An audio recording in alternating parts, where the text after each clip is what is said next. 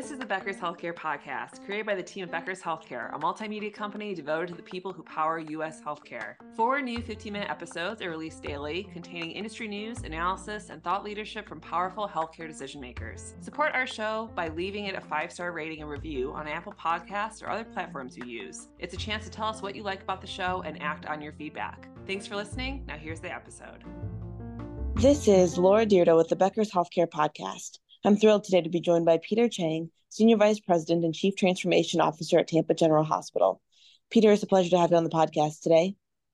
So much. Good morning, Laura. Now, you know, I know we've got a lot to talk about. There's so much happening in healthcare and some really exciting things you're doing at Tampa General, always on the forefront of innovation, it seems. But before we dive into that question, I was wondering if you could introduce yourself briefly and tell us a little bit about your background. Sure, thanks. So uh, I've been in hospital administration for about 10 years. Uh, and if you'd asked me 11 years ago if I ever thought I'd be a hospital administrator, I would have laughed. But I'm an internal medicine physician, hospitalist by training, and uh, transitioned from the bedside straight into the chief medical informatics officer job here at TGH. Uh, May will be 10 years.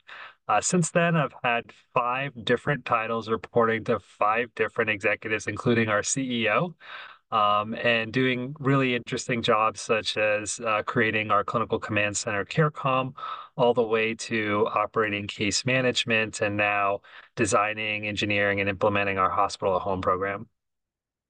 Well, it's fascinating to hear. And, you know, really thinking about all those different ways that you've been able to experience the healthcare system, both as a clinician and now as a hospital administrator, and de- designing programs that really impact patients far and wide.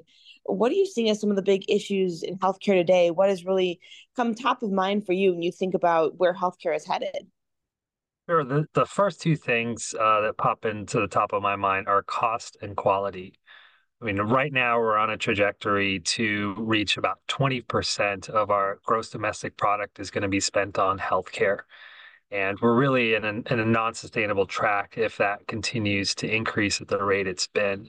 So costs continue to escalate, but yet our quality has not improved drastically. If you look at us amongst other developed nations, we're probably, depending on the year, anywhere between 10th and 12th in overall quality.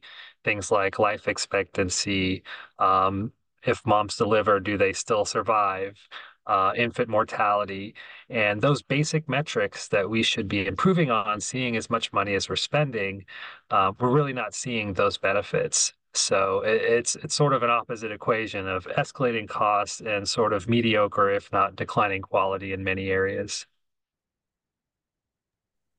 Absolutely, that's you know certainly a fascinating challenge and issue. And you know when you look at um, those types of trends as, as, somebody that's intimately involved in the healthcare system, what can you do? What really are, are the ways that you're tackling that, and how do you see um, some of these challenges continuing to manifest and grow, and ideally in the future, um, you know, turning around some of those statistics. So it's kind of an interesting evolution as I've learned a little bit more from working in the healthcare space day in and day out, both as an administrator and as a clinician.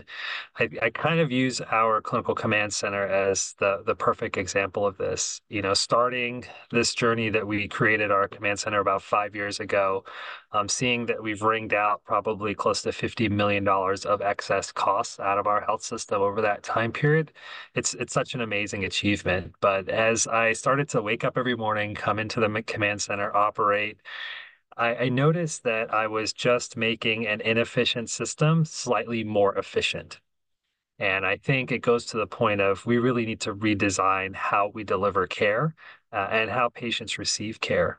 Um, you know, primarily medicine is thought of as uh, a patient is lucky to be able to see a physician, but really, I think it's the other way around. As healthcare providers, we are lucky and blessed to have the amazing patients come and seek out our services.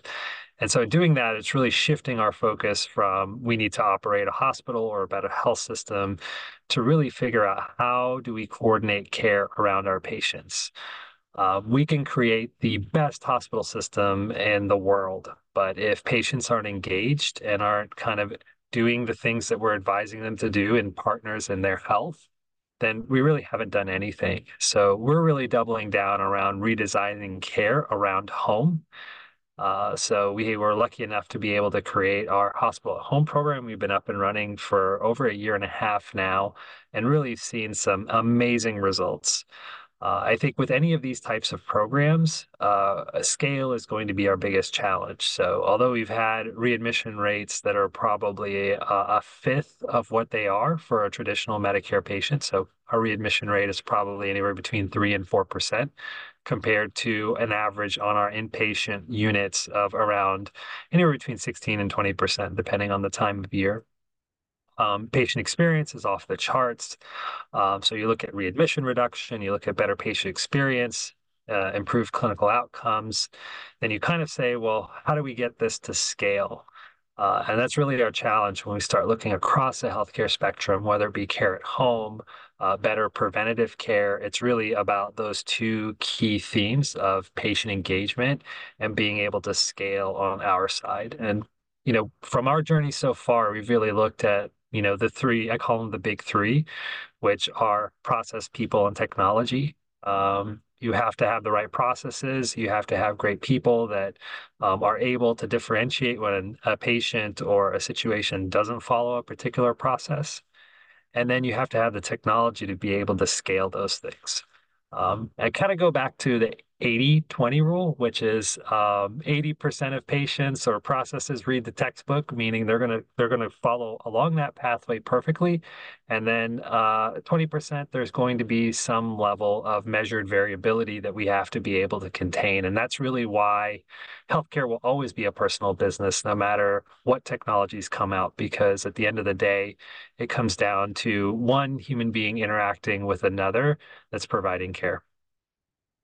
That's such a great point, you know, and I really appreciate you talking through the strategy behind your hospital home program and then really the thought process on coordinating care more around patients. I, I think is such an interesting point you made in terms of switching the thought process to really feeling like, you know, as a healthcare system, you're privileged and blessed to have patients coming to you and really seeking care from um, from your organization. So I, I really think that is so interesting and neat and unique from your perspective, you know, when you look at the next year, obviously uh, the hospital home program is um, still growing and evolving.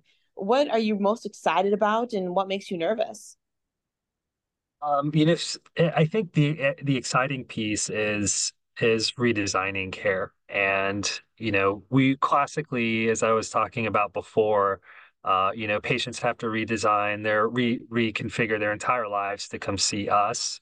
Now we're flipping the script and actually re reorganizing how we plan our days based around the needs of our patients. Uh, which is an interesting concept versus the needs of maybe our clinic or our hospital system. Um, as we plan out our day on our routes, we look at which patients maybe need a medicine earlier or need care sooner uh, because they're a little bit higher acuity. Uh, and we're sort of planning our day around them, which is sort of an interesting concept. And then we're completely changing the battlefield of medicine as we uh, are no longer on our home turf. We're actually going into a patient's home, providing care uh, at a hospital inpatient level. Uh, so these are not sort of you know ambulatory patients or observation patients. These are some some sick folks. In fact, one of the patients that we have on service right now is uh, post-op day five from a liver transplant.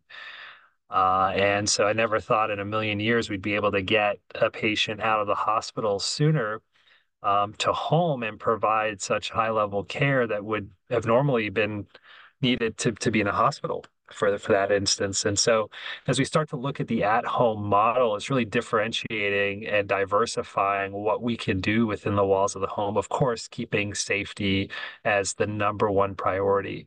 Uh, so, doing things like uh, urgent care at home, of course, primary care at home, subacute rehab at home uh, infusion at home. There's so many different options that we could offer to our patients. We just, again, have to figure out how to scale it. But those are the things that I'm excited about. And I think technology is going to have a huge role in that.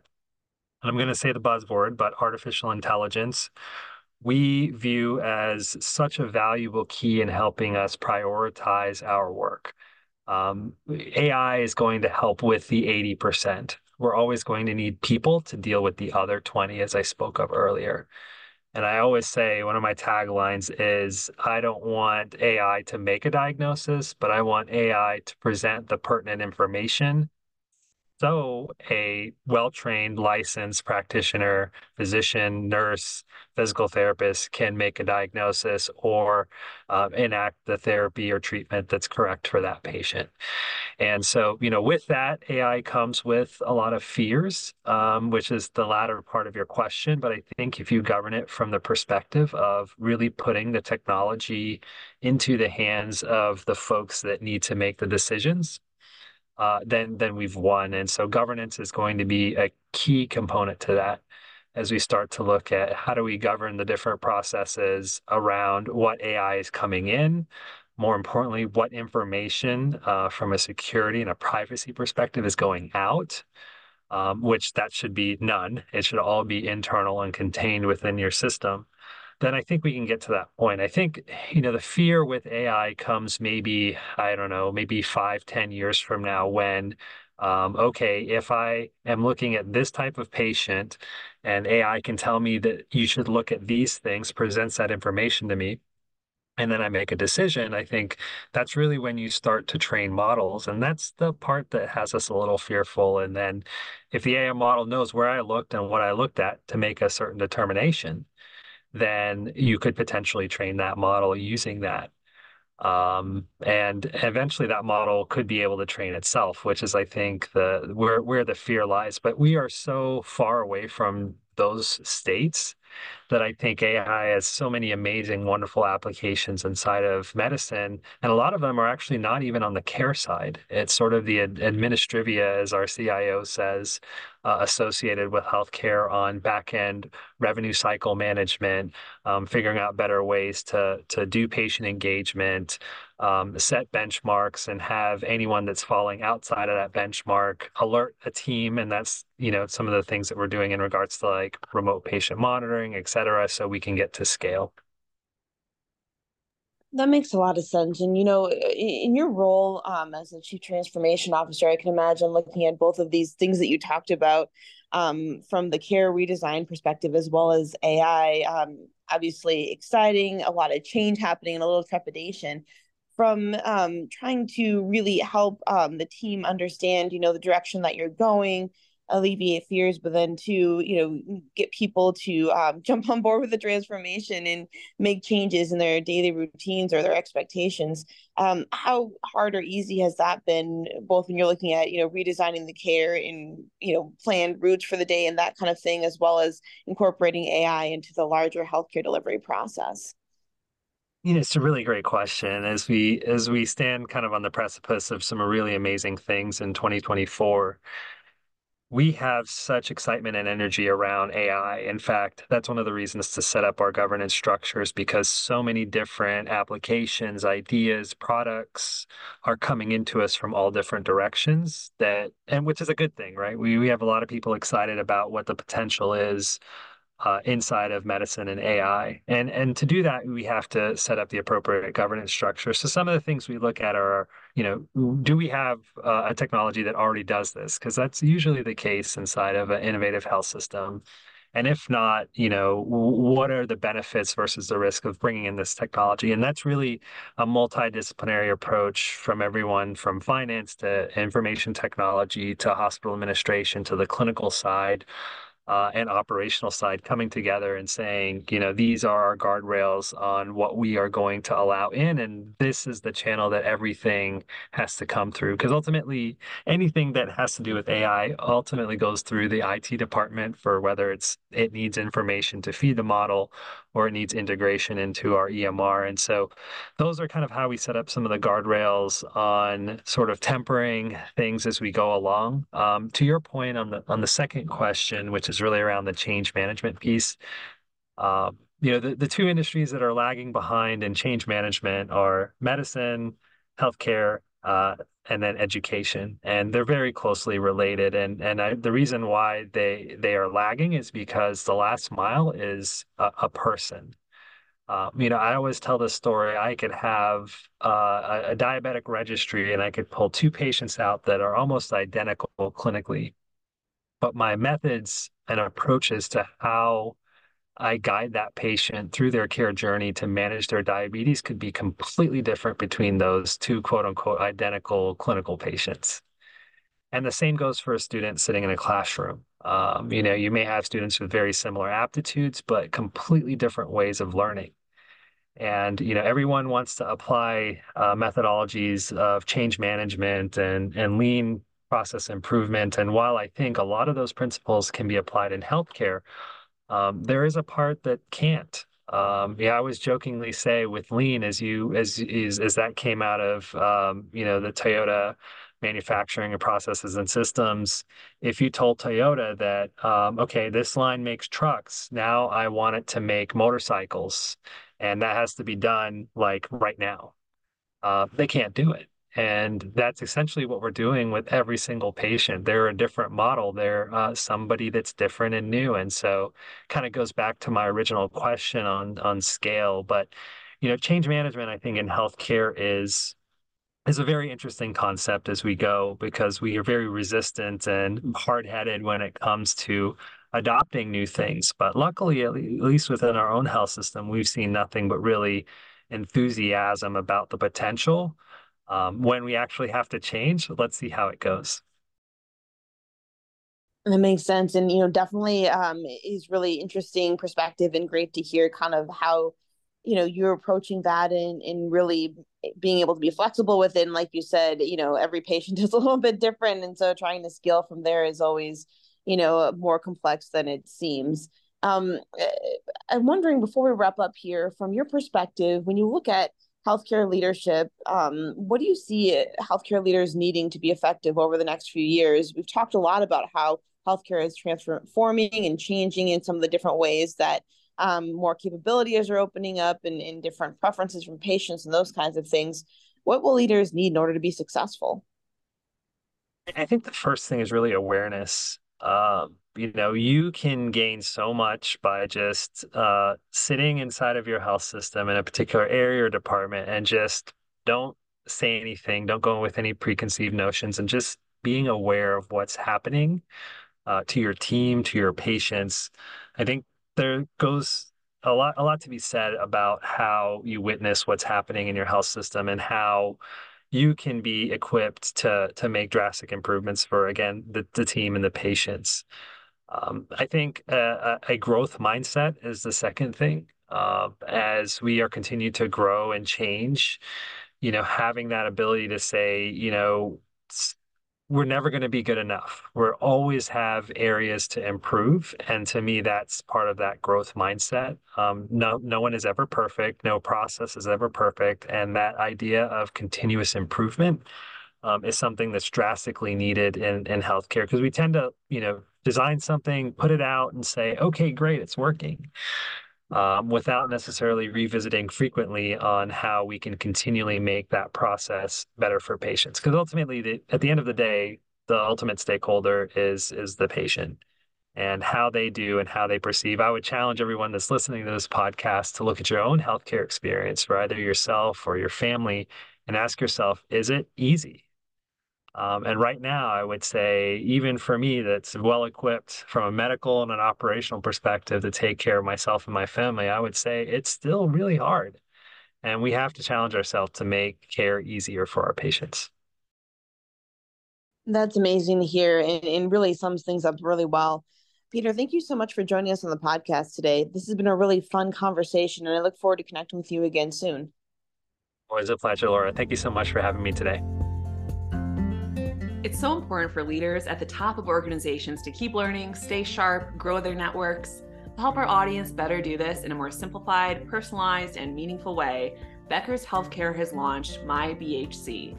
It's your trusted Becker's healthcare experience and more with content, connections, events, and learning opportunities.